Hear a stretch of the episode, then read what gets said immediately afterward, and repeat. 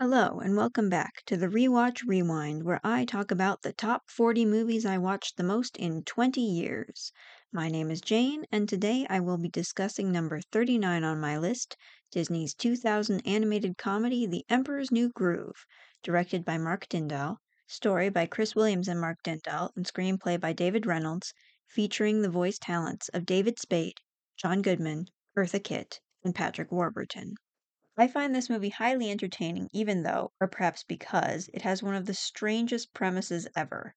It tells the story of the selfish and spoiled Emperor Kuzco, David Spade, whose spiteful and power hungry advisor Yzma, Eartha Kitt's assassination attempt goes awry when her bumbling assistant Kronk, Patrick Warburton, accidentally turns Kuzco into a llama instead of poisoning him.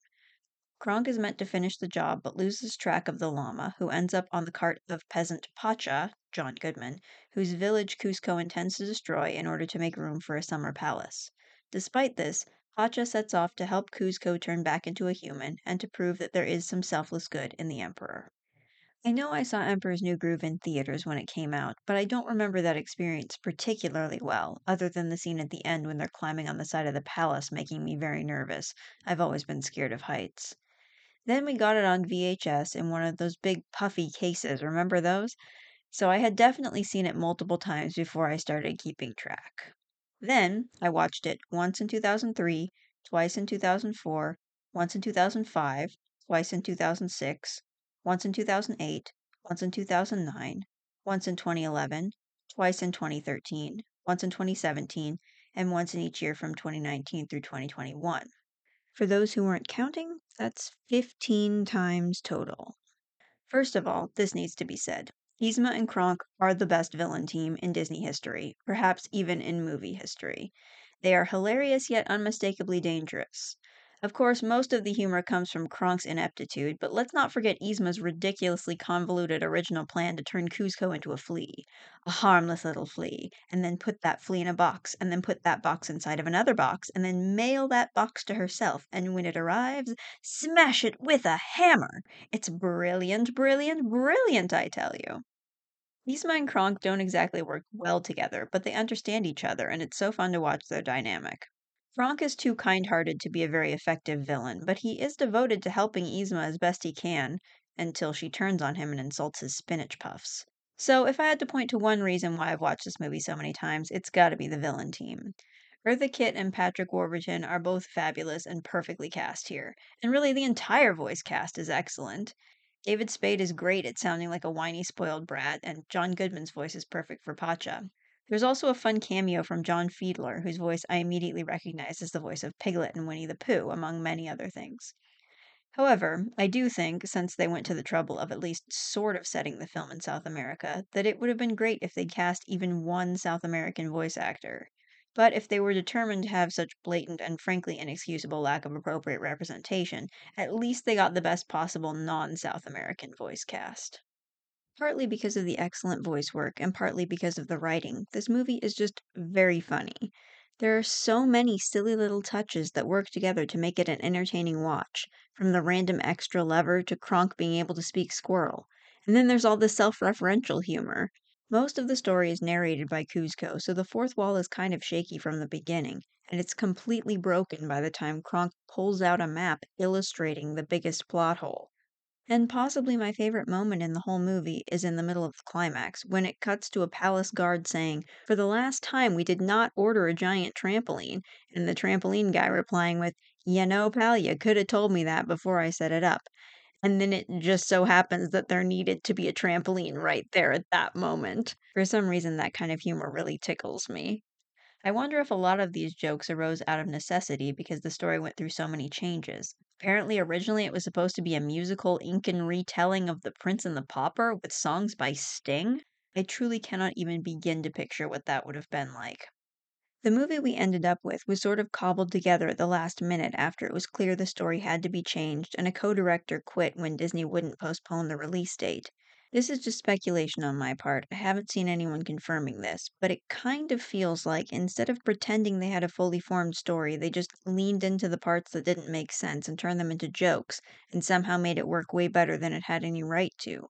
Or maybe they just realized it would be funny to intentionally write plot holes into the story. Either way, I love it.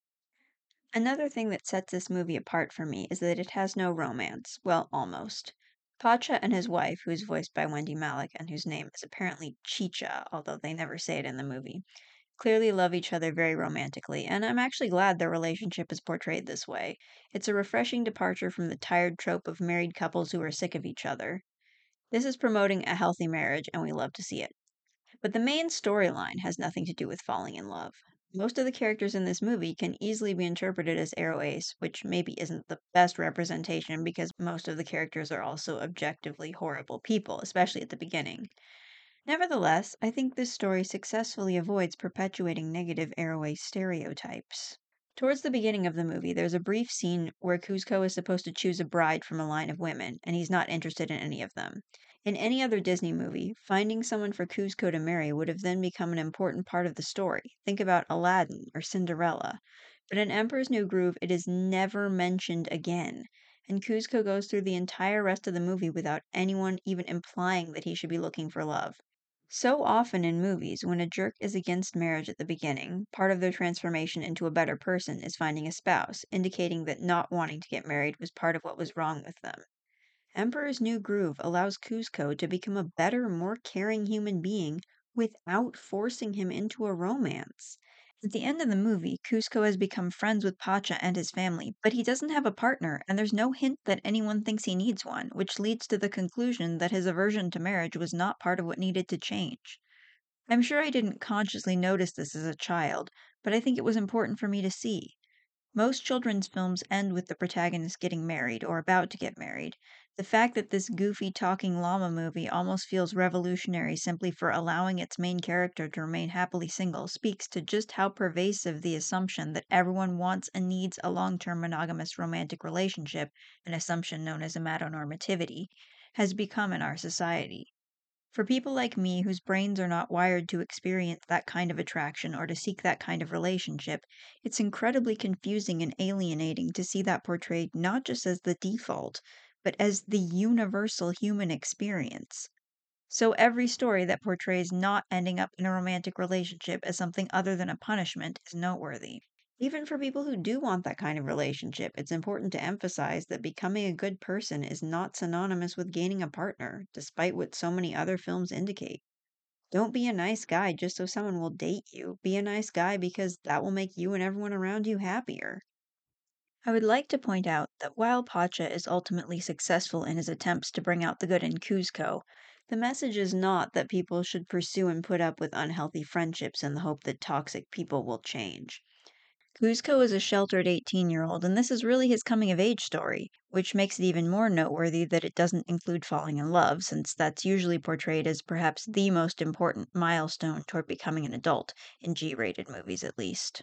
Pacha is really more of a mentor than a friend, especially at first, and he does leave Kuzco at one point and only teams up with him again when Kuzco admits that he was wrong, a sign of maturity that I would argue is more important and universal than the ability to feel romantic attraction.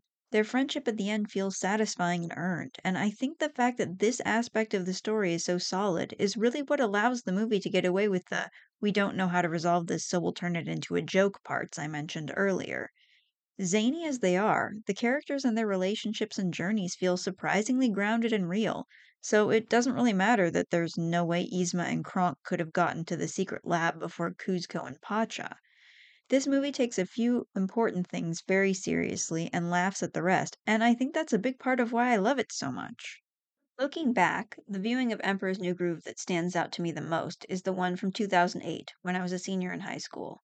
My two best friends and I were going to a school dance, and we met at my house to hang out beforehand to eat fondue and watch a movie.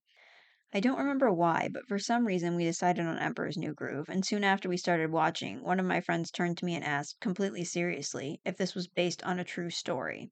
Now, granted, we weren't very far into it at that point, but from the very beginning, the movie makes it clear that it's about a person who is turned into a llama. So, of course, we had to make fun of him for asking if it was based on a true story, and of course, I still remember that every time I watch or think about this movie.